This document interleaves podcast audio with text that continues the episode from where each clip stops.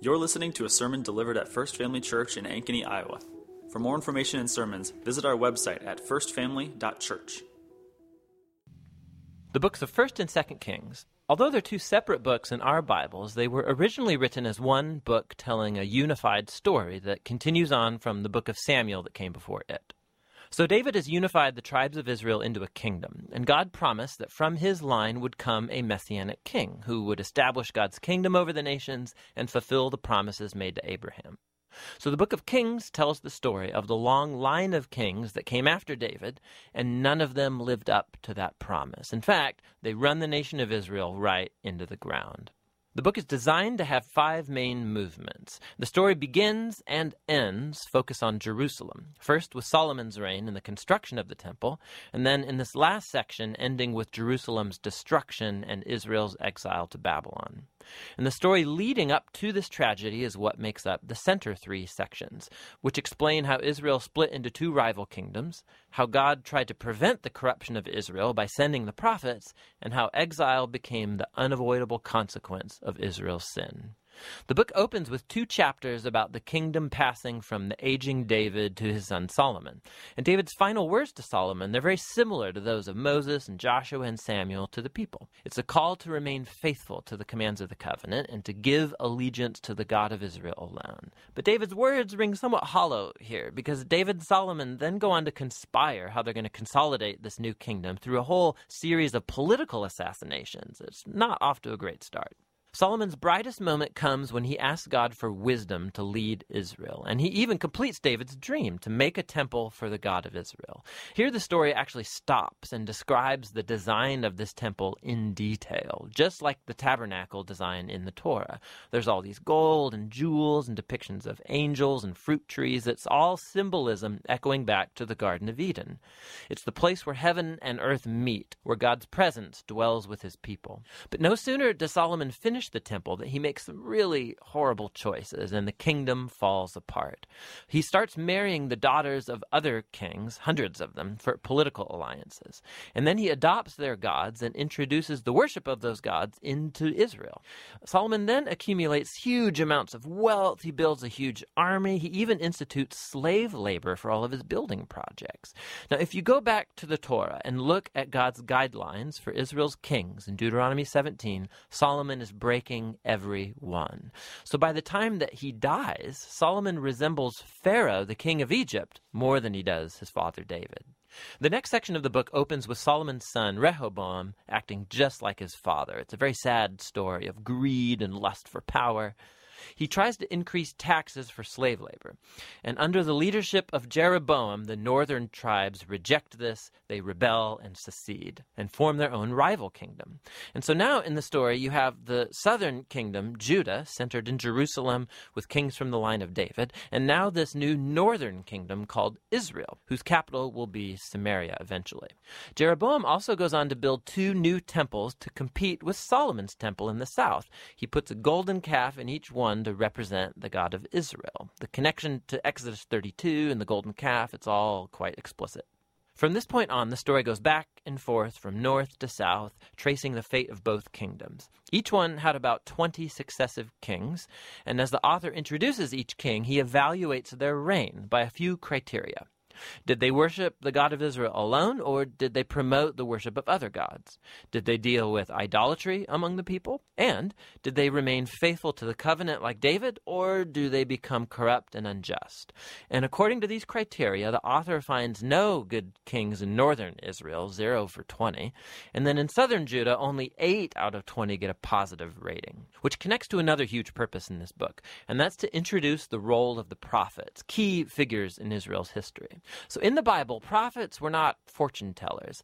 Rather, they spoke on behalf of the God of Israel, and they played the role of covenant watchdogs, which means they called out idolatry and injustice among the kings and the people.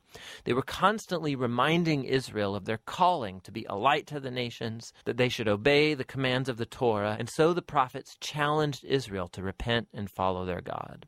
In these center sections for each king, God then raises up prophets to hold them accountable. And the most prominent prophets are the northern ones, Elijah and his disciple Elisha, right here in the center of the book. Elijah was a wild man of a prophet living out in the desert, and his arch nemesis was the northern king Ahab and his Canaanite wife Jezebel. Together, these two had instituted the worship of the Canaanite god Baal over Israel. And so, in a famous story, Elijah challenged 450 prophets of Baal to a contest to see which god was real. So they both build altars and pray to their gods, but only the God of Israel answers with fire. After this, Ahab uses his royal power to murder an Israelite farmer and then steal his family's vineyard. And Elijah again confronts Ahab's injustice and he announces the downfall of his house. Elijah eventually passes the mantle of his prophetic leadership to a young disciple named Elisha, who asks for two times the authority of Elijah. And what's fascinating here is how the author, he's recounted seven miraculous feats for Elijah, and then he offers stories of 14 15 acts of power from Elisha. Both prophets were clearly remarkable men, and they played the same role, confronting Israel's kings for idolatry and injustice. And ultimately, they were unsuccessful in turning Israel back from apostasy. In the next section, the northern kingdom is rocked by a bloody revolution started by a king named Jehu, who destroys Ahab's family. And although Jehu was at first commissioned by God, his violence just gets out of control, and it creates the spiral of political assassinations and rebellions from which Israel never recovered. Coup follows coup after Jehu, and each king follows other gods, allows horrible injustice. It all leads up to 2 Kings chapter 17 the big bad empire of Assyria swoops down and takes out the northern kingdom altogether. In the capital city of Samaria, it's conquered, and the Israelites are exiled and scattered throughout the ancient world. Now, chapter 17 is key. The author stops the story and offers this prophetic reflection on what's just happened. He blames the downfall of the northern kingdom on the idolatry and covenant unfaithfulness of Israel and its kings. And so God has allowed them to face the consequences of their decisions. The final movement of the book tells the story of the lone southern kingdom. And here we meet some very heroic kings, like Hezekiah, who trusts God when the armies of Assyria come knocking on Jerusalem's door, or Josiah, who discovers this lost scroll of the Torah in the temple. So he starts reading it. He's convicted and he institutes religious reforms to remove idolatry and Canaanite influences from the land. But Judah is just too far gone. The king, right in between these two, Manasseh, he's the worst by mm-hmm. far. So he not only introduces the worship of idol statues into the Jerusalem temple, he also institutes child sacrifice. And so God sends prophets to say, the time is up. Israel has reached the point of no return. The final chapters tell the story of the Babylonian Empire coming to invade Jerusalem, destroy the temple, and carry the people and the royal line of David off into exile. And so the story ends leaving us wondering is God done with Israel? Is he done with the line of David? Well, the final paragraph zooms about 40 years forward into the exile, and it tells a very odd story. It's about Jehoiachin, a descendant from David, who would have been king if he was back in Jerusalem. And the king of Babylon releases him from prison and invites him to eat at the royal table for the rest of his life, and the book ends. So it's not much, but it's a story that gives a glimmer of hope that God has not abandoned the line of David. So the question now is how is God going to fulfill his promises to Abraham, to David? How is he going to bless the nations and bring the messianic kingdom? And to answer those questions, you have to read on into the wisdom and the prophetic books. But for now, that's the book of Kings. Well, welcome to our new series. For this semester, we're going to be walking through the book of First Kings. And so I'm really grateful for those videos. They really give you a big, um, large view of the story of the narrative and where we're going to be going. Sorry about the spoilers. I didn't mean to ruin the ending for you. It's captivating, but please come back even though you know the end of the story. So if you have your Bibles, open up to First Kings chapter 1 and 2. We're going to be looking at uh, where we left off in our last series uh, when we talked about 1st and 2nd Samuel King David's on the throne and he's reigning and ruling over Israel. He's by no means a perfect king, um, but God has chosen him to lead his people. Today we look at 1 Kings chapter 1. As you can see from the text, David is old and dying, and he's about to give his final words, his final speech to his son Solomon. And it's kind of a dark story, to be honest with you. 1 Kings 1 and 2 is a sad, uh, dark story with a lot of violence and sin and things like that. Um, but in order to understand this, I want to use an illustration this morning. Do we have any uh, chess players in the audience? Anyone who enjoys the game of chess? One. Okay, all right. Well, oh, thank you, thank you. Appreciate that. Okay, all right, all right. The hands, they were just shy at the beginning. Okay, we're going to use chess as an illustration for this story, and I think it'll make sense, so give me a little bit of time, okay? Um, here's what I know about chess, which is not much. But you always get a little dangerous with that. But here, there are two kings, right? In chess, two kings, and each king has brought their army to the battle line, right? In order to take down the other king. And then in that, secure themselves as the one true king. Each king makes strategic moves, right? In order to take down the other king. And then ultimately, the game ends when one of the kings is trapped and he gives up by announcing checkmate and he topples his king onto the chessboard. I think chess is a decent illustration for what exactly is going on in 1 Kings chapter 1 and 2. You have two rival kings who want the throne, and they're each going to assemble their teams and make strategic moves in order to take over the kingdom. So let that illustration kind of help you see where we're going. So in chapter 1, we have a sick and dying King David. And we have two potential new kings who are assembling their team and coming to the battle line in order to take out the other king. Each will make strategic moves in order to secure themselves as the next king. But before we look at this chess match in chapters 1 and 2, we need to review what we already know. Here's kind of our overflow or our overview of where we're going to be going today. And I want to start with that first one, the eternal promise. As we enter the narrative in 1 Kings, we have to remember a promise that God has already made to this old and dying King David. If you are new to our church, there's about a year of sermons on the books of 1st and 2nd Samuel you need to watch on our website to catch up. So, good luck. But it's well worth it. But in, or, in order to keep moving on, uh, let me summarize really quickly what you need to know from our series on 1st and 2nd Samuel. David was chosen by God to replace Saul as the king of Israel. That wasn't left up to an election. Saul didn't get to choose who would replace him, nor did the next potential candidate get to fight for the throne. That's not how this went down.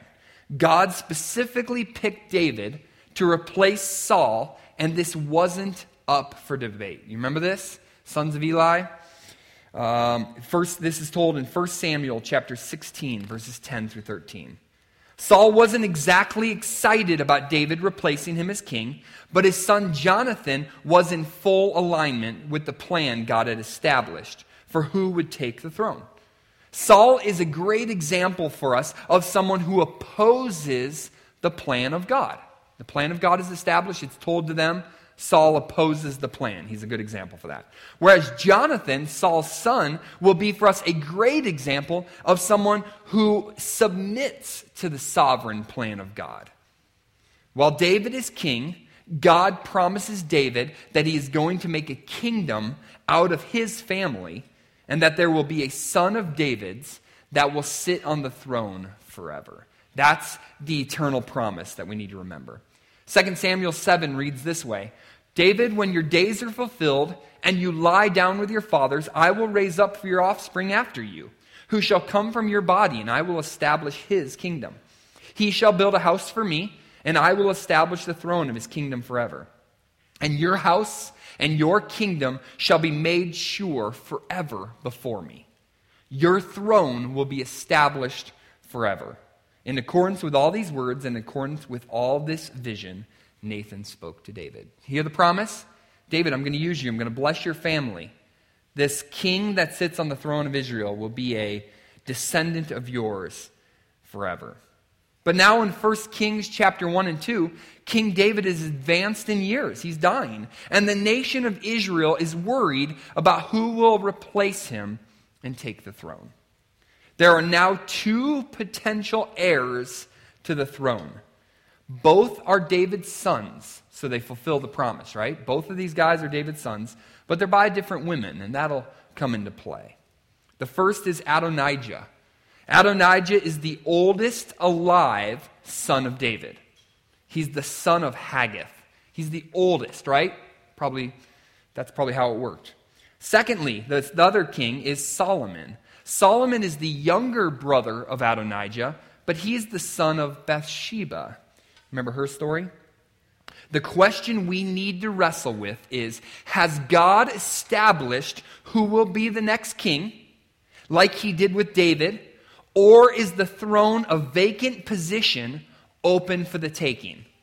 As long as it's a son of David. That's the question we got to wrestle with. Are either one of these men capable to take the throne? So let's look at 2 Samuel chapter 12. Flip back just a couple pages to 2 Samuel chapter 12. Here's a, a word that was given to David about his son Solomon. It says this 2 Samuel chapter 12, verses 24 and 25. And Bathsheba, she bore a son, and he called his name Solomon, and the Lord loved him and sent a message by Nathan the prophet.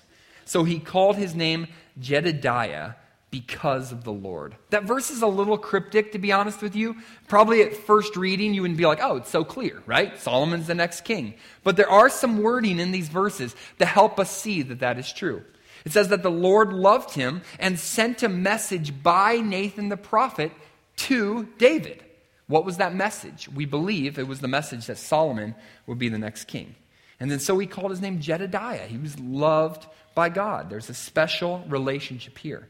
For a little bit more clarity, in 1 Chronicles chapter 22, which is a retelling of the books of um, 1st and 2nd Kings, 1st and 2nd Samuel, it says this Behold, a son shall be born to you, who shall be a man of rest. I will give him rest from all his surrounding enemies, for his name shall be Solomon. And I will give peace and quiet to Israel in his days. He shall build a house for my name. He shall be my son, and I will be his father, and I will establish his royal throne in Israel forever. So, is it clear who the next king is? Does it seem foggy like it's up for grabs? No, it should be clear that the next king is Solomon. So, in order to understand our story today, we need to be clear that the heir to the throne is Solomon, because this is the plan of God for his people. Here we go. If anyone else rises up in our story today besides Solomon to take the throne, then we have a problem, right? Because the heir is already clear. So, what do you think is going to happen? Do you think it's going to be beautiful and clean and Solomon's just going to be handed the throne, or do you think we're going to have a problem? yeah, we're going to have a problem. All right, so look at 1 Kings chapter 1. I titled this The Continual Problem because the problem we're going to see in Adonijah is a problem we all have. The weaknesses and the flaws in his heart you'll see in your own life. The continual problem, chapter 1. Chapter 1, verse 5. It says in verse 5, we see that things are not going as smoothly as they should. Because verse 5 announces that Adonijah exalted himself, saying, I will be king. Is that a problem? Yes, that's a big problem. Adonijah, the son of David, who would have known how, th- how kings are chosen, decides to position himself as the next king of Israel instead of submitting to the sovereign plan of God, which would have been for him to serve his brother. You can almost hear Adonijah's thoughts, can't you? Like, anyone have brothers? You know, you kind of wrestle with this before. You can almost hear this in Adonijah's thoughts. Why should my little brother be the next king? I'm older, I'm bigger, I'm stronger, I'm faster. I'm, gosh, I'm better looking. Dad is sickly and almost dead. I'll just make myself king. I'll throw a big party, make a big announcement. Who's going to stop me? Dad? He can't even keep warm. Like, what's the problem here? I got this. And maybe the question we should wrestle with is why shouldn't Adonijah be the next king? Verse 6 tells us he's good looking. He's the next in line for the throne. He's the oldest alive son of David. He's proving in verse 6 to be a go getter. He's proactive. He gets things done. He prepares for himself chariots and horsemen. He gets 50 men to run before him to announce his throne. This guy is a natural born leader. He'd make a great king, right? Well, the reason he shouldn't be the next king is simple God had already selected the next king. So Adonijah here is revealing his sinful heart by, talk, uh, by taking something that isn't his. He's fighting, he's grasping for something that he should never be grasping for. That's not his. I love this. It's so ironic. You know what Adonijah's name means? That Adonai should sound familiar. Adonijah means God is master. Isn't that irony? I love that. That's so beautiful. His name literally screamed to him every time he heard it don't forget who you serve. Don't forget who is in charge. Don't forget your role and your purpose. You serve God. Every time his name would, his mom would have called his name for dinner, he would have been reminded, God is my master. That's why I'm convinced Adonijah is blatantly going against what he knows to be true and doing something he knows to be wrong. This isn't just him being proactive, being a go getter, trying to help his nation out. He is rebelling. By making himself the next king, he is rebelling against God. We call that treason. See, go back to our chess match illustration. Adonijah begins a chess match against David and Solomon, a chess match that should have never taken place. And his first move out of the box is to set himself up as a king before anyone has a chance to do anything about it. Boom. Take that. I'm king. So here we learn, look at verses 7 and 8. Here we learn the two teams, the two sides of the chessboard. On team one, we've got King David, Prince Solomon, Queen Bathsheba, and let's not forget who the most powerful piece in the chess match is the queen. We have Knight Benaiah, Nathan the prophet, Zadok the priest, and these people all serve God, the one true king, and his kingdom.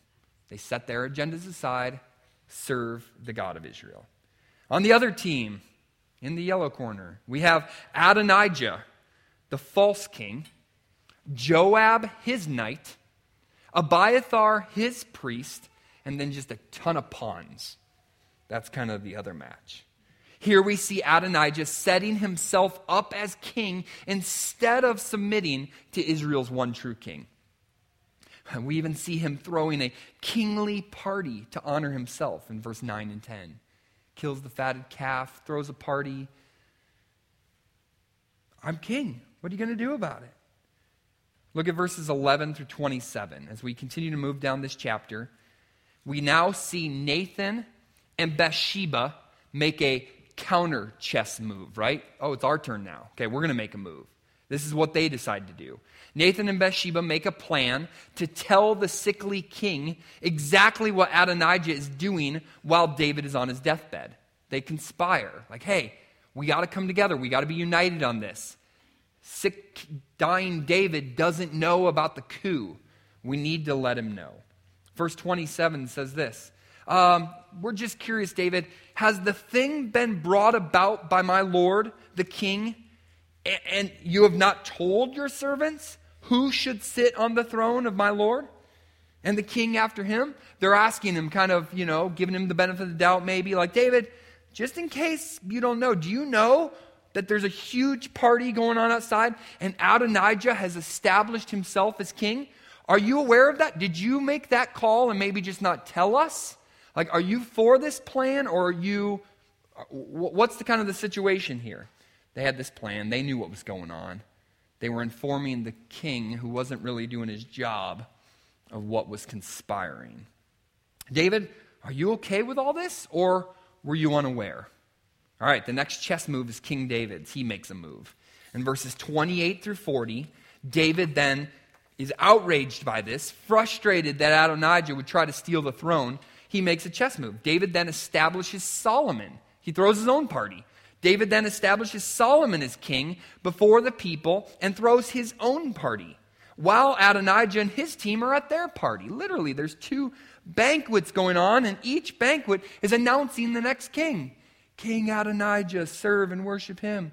King Solomon, he's our king. Serve and worship him. Two parties are out cheering each other, out celebrating each other. So while Adonijah's at his party eating and being praised, he hears the noise of another party. A um, representative comes to Adonijah and tells him, You know what that loud noise is? That's louder than your party? That's David setting Solomon up as the next king. You're in trouble, buddy. Adonijah hears the celebration of David making Solomon king. He's greatly afraid. Oh, no.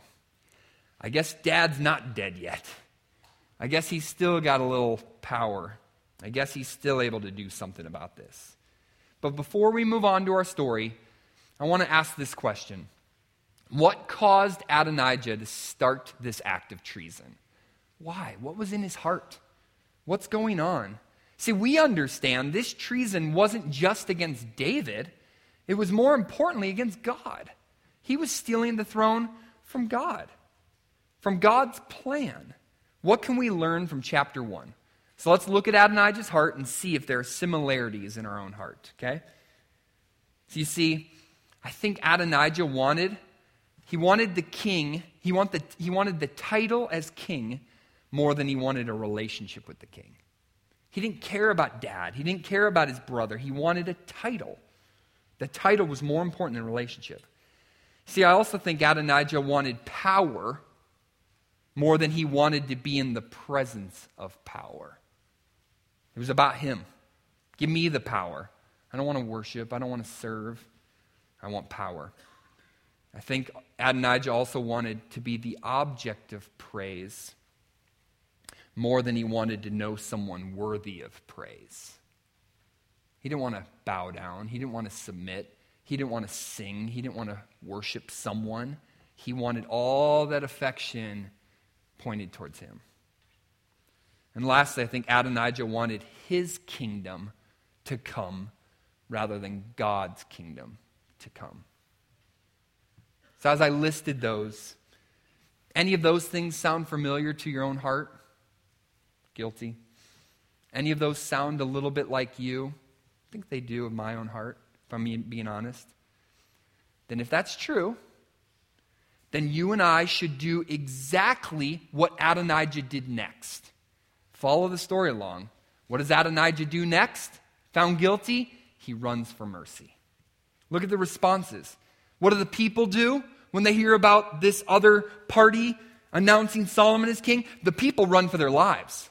The pawns get out of there. Oh, this isn't a fight we want. We are out of here. Let's go hide. But then notice what Adonijah does.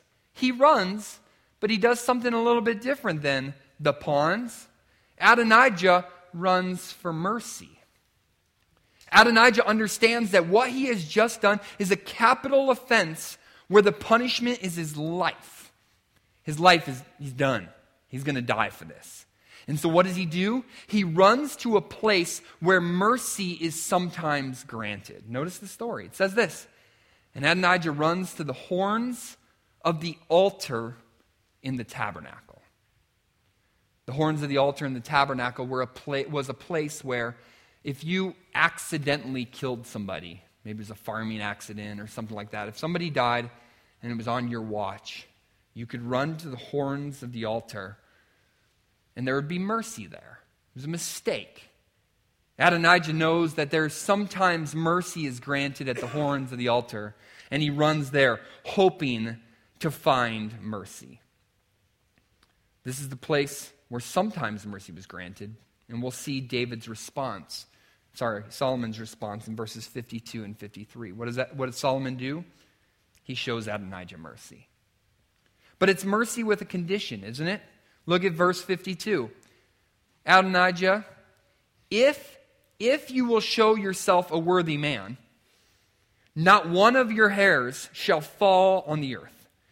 But if wickedness is found in you, you'll die. I'll give you a second chance. I'll give you some mercy, but with a condition. You messed up. You're my brother. I'll, I'll give you a second chance, okay? I'll give you some mercy. So if Adonijah will repent and serve the king, let him live. I will forgive his trespasses and restore the privileges he once had. Wow, what a, what a generous and, and kind Solomon. Allows his brother some mercy. But if he continues to fight this battle, if he continues this chess match, if I see wickedness in his heart, if I see strategic moves to continue to take over the throne, he's dead. Literally, repent or die, Adonijah. Bow and worship and serve, or off with your head. In chess, there are times when one king is in check. You familiar with that? And it's at this moment the king has to do something. You can't position other guys. The king has to do something. He can either end the game, topple his guy, and the game is over, right? Or he can run and hide. He can figure out a way to get out of this. He can figure out a way to position himself in order to let the game continue. This is kind of what's going on with Adonijah. If he'll humble himself, repent, and serve the one true king, then he would live. But if he persists and continues the match, he'll die. What do you think he's going to do? We'll find out. Our role is here's our purpose. Chapter 1, summary of chapter 1. Our role is to submit to the king. If we won't submit, we will one day by force submit. Philippians 2 says this At the name of Jesus, every knee will bow in heaven and on earth and under the earth. And every tongue will confess that Jesus Christ is Lord to the glory of God the Father. So, what's our response as sons and daughters of the King? We live for His rule, His reign, and His glory instead of our own. That's where chapter 1 ends. What are you going to do? You're going to submit? You're going to obey? You're going to worship the king? Or off with your head? So let's look at chapter 2. Chapter 2 I've titled The Necessary Punishment. So now we have the true and right king. He's on the throne, he's been announced, he's been established. But how will Adonijah respond? That's kind of what we're curious about. Here we read with anticipation to see if he will show himself to be a worthy man or if we will see wickedness inside of him. Curious to see what happens. Chapter 2, the necessary punishment. Before we move on, quick question for you. What is the appropriate punishment for treason? What's the appropriate punishment for trying to steal the throne from a king? What usually happens? It's death, right? We understand that.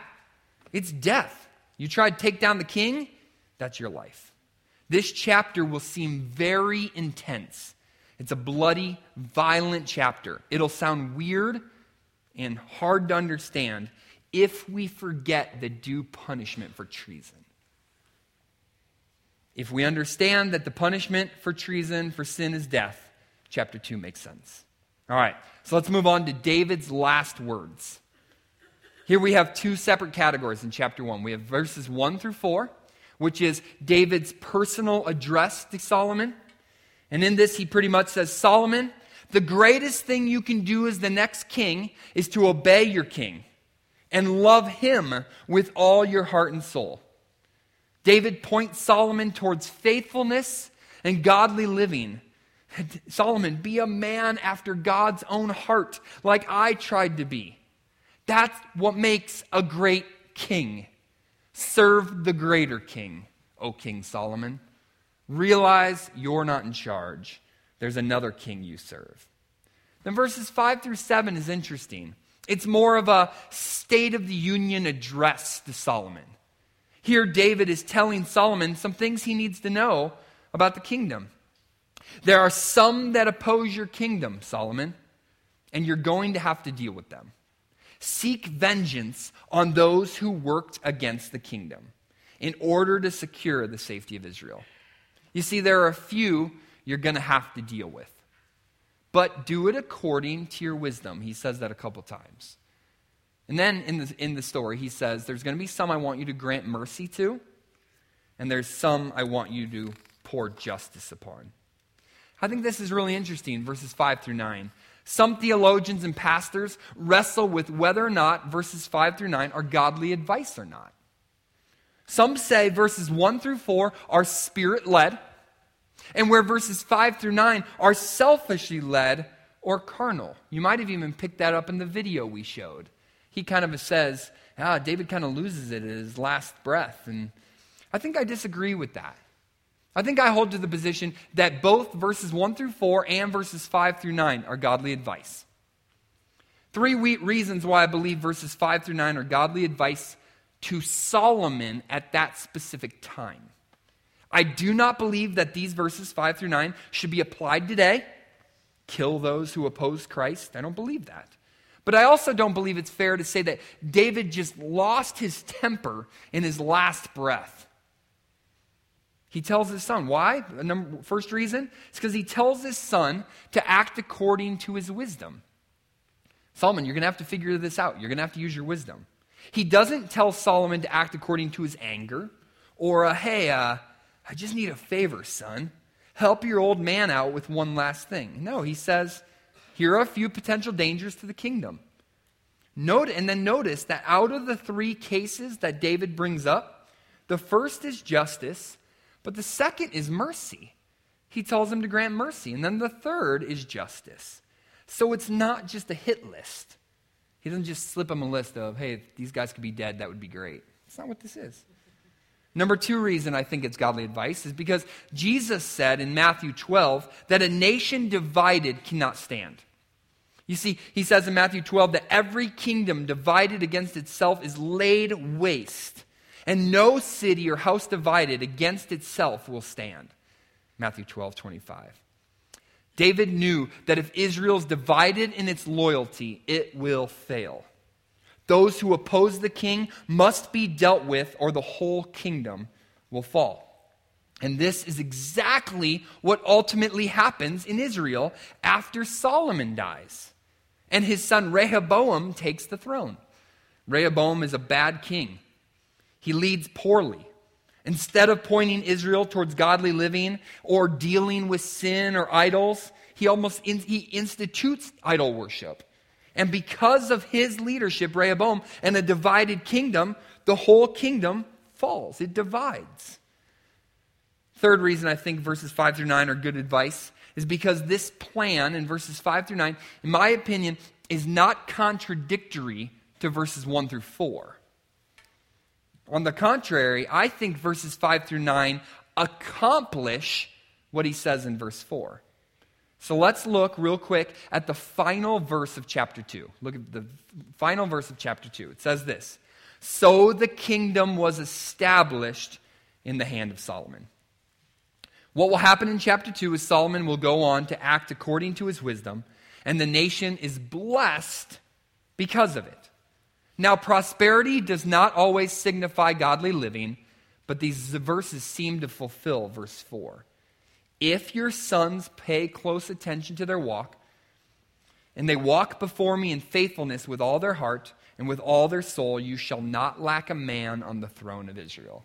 And that is exactly how chapter 2 ends verse 4 is fulfilled in verse 46 of chapter 2. But let's keep moving on. We got to keep moving on.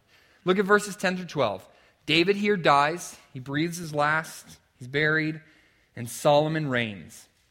Verses 13 through 46 is bad news. The chess match continues. We're going to start to see what Adonijah does after being warned in the last verses of chapter 1. Solomon begins to obey David's charge to him in verses 5 through 9.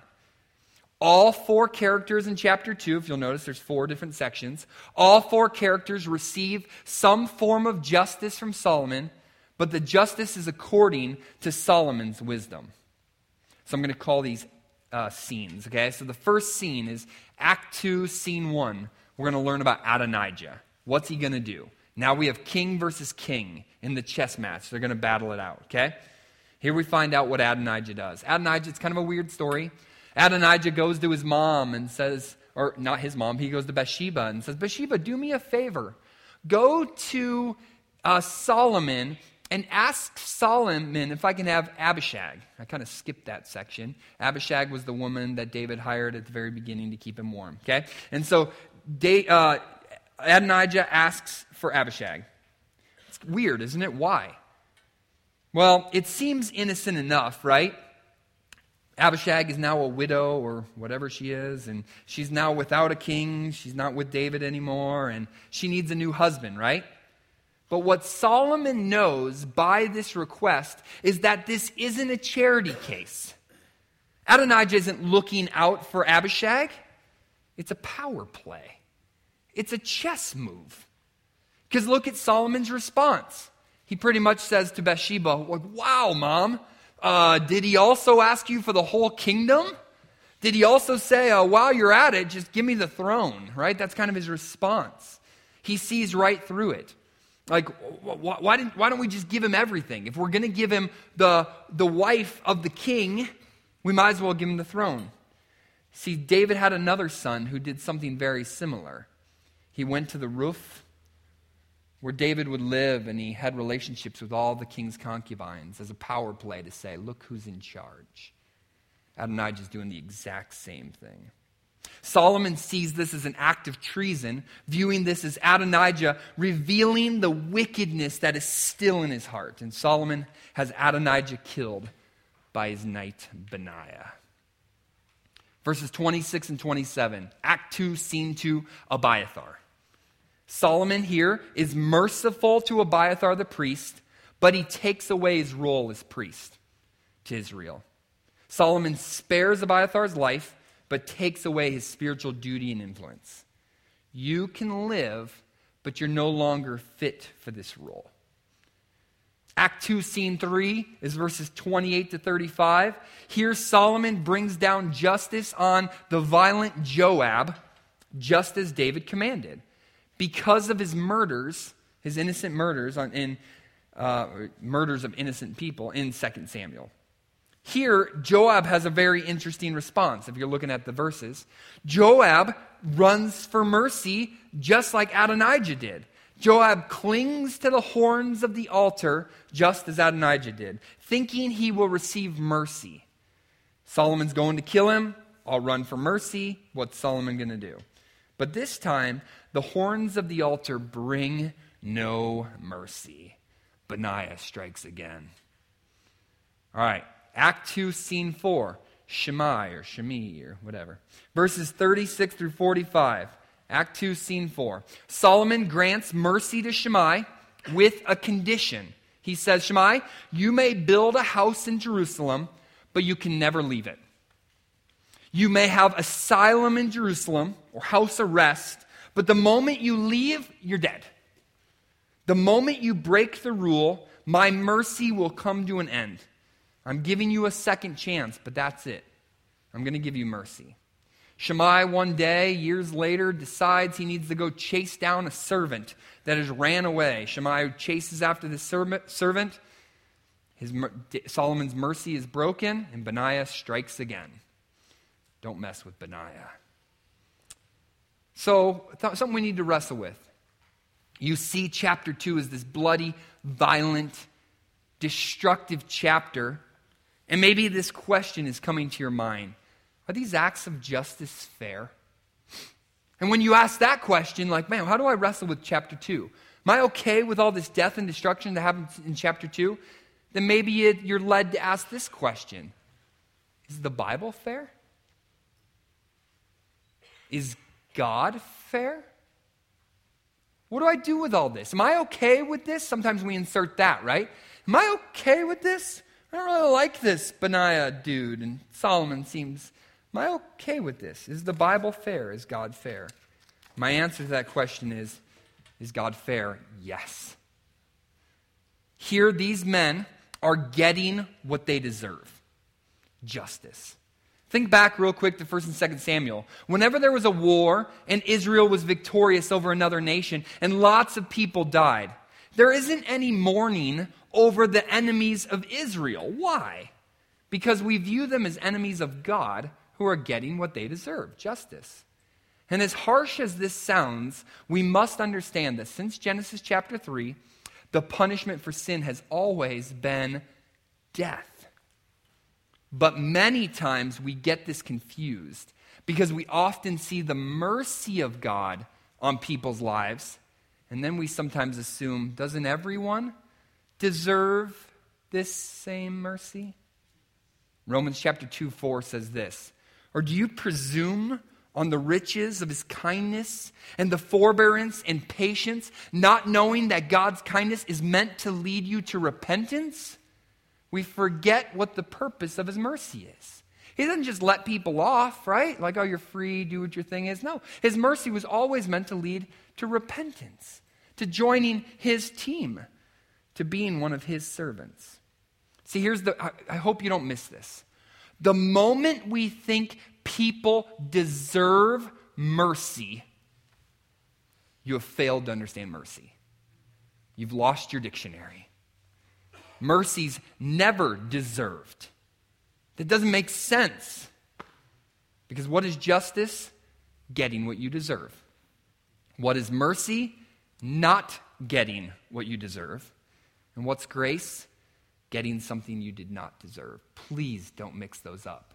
I think we miss the gospel if we miss those up. All right, let's look at the final verse of chapter 2 the promise fulfilled. So, throughout chapter 2, Solomon passes out mercy and judgment according to his wisdom. And what are the results? Number one, his kingdom is established. That is what it took for the kingdom to be secured. Number two, God's man is now sitting on the throne of Israel. God won. God's plan was accomplished. And then, thirdly, God's promise made to David is continuing. Your son will sit on the throne of Israel forever, which is a promise of a Messiah that will eventually come. Verse 46 So the kingdom was established in the hand of Solomon, and it is through those acts in chapter 2 of justice that the kingdom is established. So, real quick, how do we wrap all this up, summarize it? Here's our take home truth for today self centered ambition always leads to disaster, whereas submission to God's revealed will always leads to blessing. We need to make sure we understand what blessing is, but that's a great take home truth. Just before I wrap up and we conclude and we take communion and worship a little bit more, I, wanna, I want you to wrestle with two questions. Now I'm done. Would you mind just, after all you've heard, this long narrative, can we boil it down and can I ask you two questions to wrestle with that every single person in this room needs to wrestle with, including myself? Number one, which team are you on?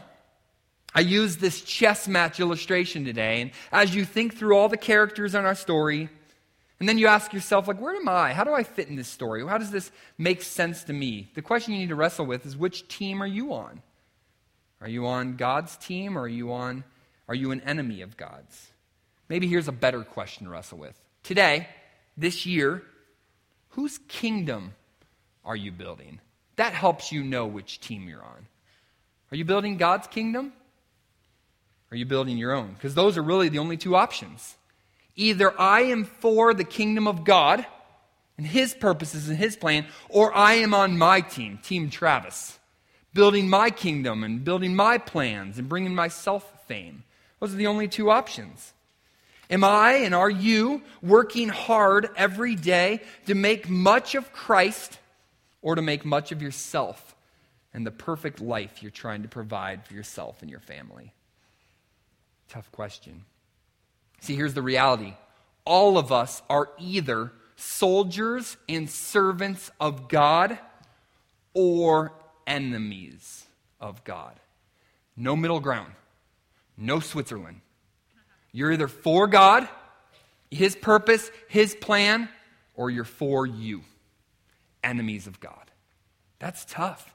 James 4 4 says this You adulteresses, do you not know that fellowship with the world is hostility toward God?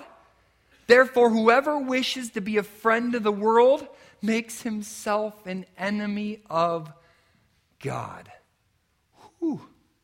It's not like I have one foot on each team, right? No, Sunday mornings, I love God. Woo! Monday through Thursday, Friday, you know, I'm kind of on Team Travis, but no middle ground.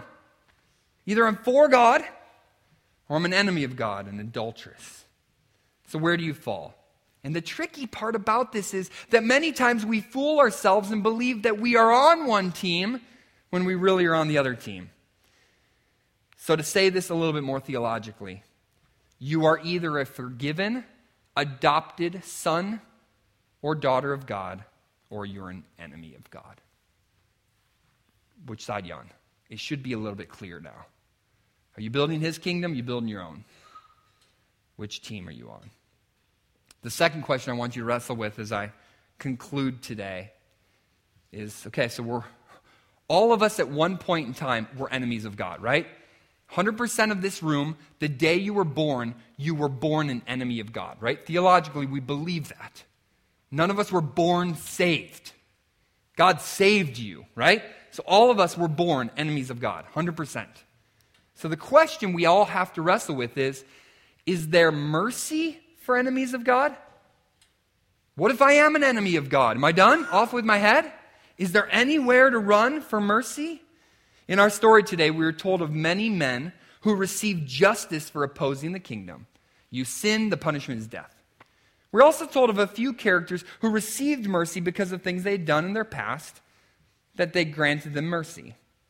But there's these two odd characters in our story today Adonijah and Joab, who, when desperate for mercy, run to the horns of the altar, hoping that in the tent where God resides, they would find mercy. But as the story tells us, that is not where mercy is found. So, where, if it's not the tent, it's not where God resides, where is mercy found? You see, what Joab and Adonijah believed wrongly was that mercy is found in religion or religious observance, the horns of the altar. And no religious observance can save us or them from the wrath of God. Church is awesome. Religion is great, but it's not saving. There's a Savior who's saving, not religion. Adonijah and Joab also wrongly believed that if they ran to an item, they would be saved instead of running to a person. They ran to an altar. And lastly, Adonijah and Joab believed that an image of a substitute, that ram with the horns, they believed that an image of a substitute would save them, when only a true substitute could save them. They replaced a created thing for the Creator Himself. Romans 5:10 says this, "For if while we were enemies, all of us, we were reconciled to God how? Through the death of his son, much more having been reconciled, we shall be saved by his life."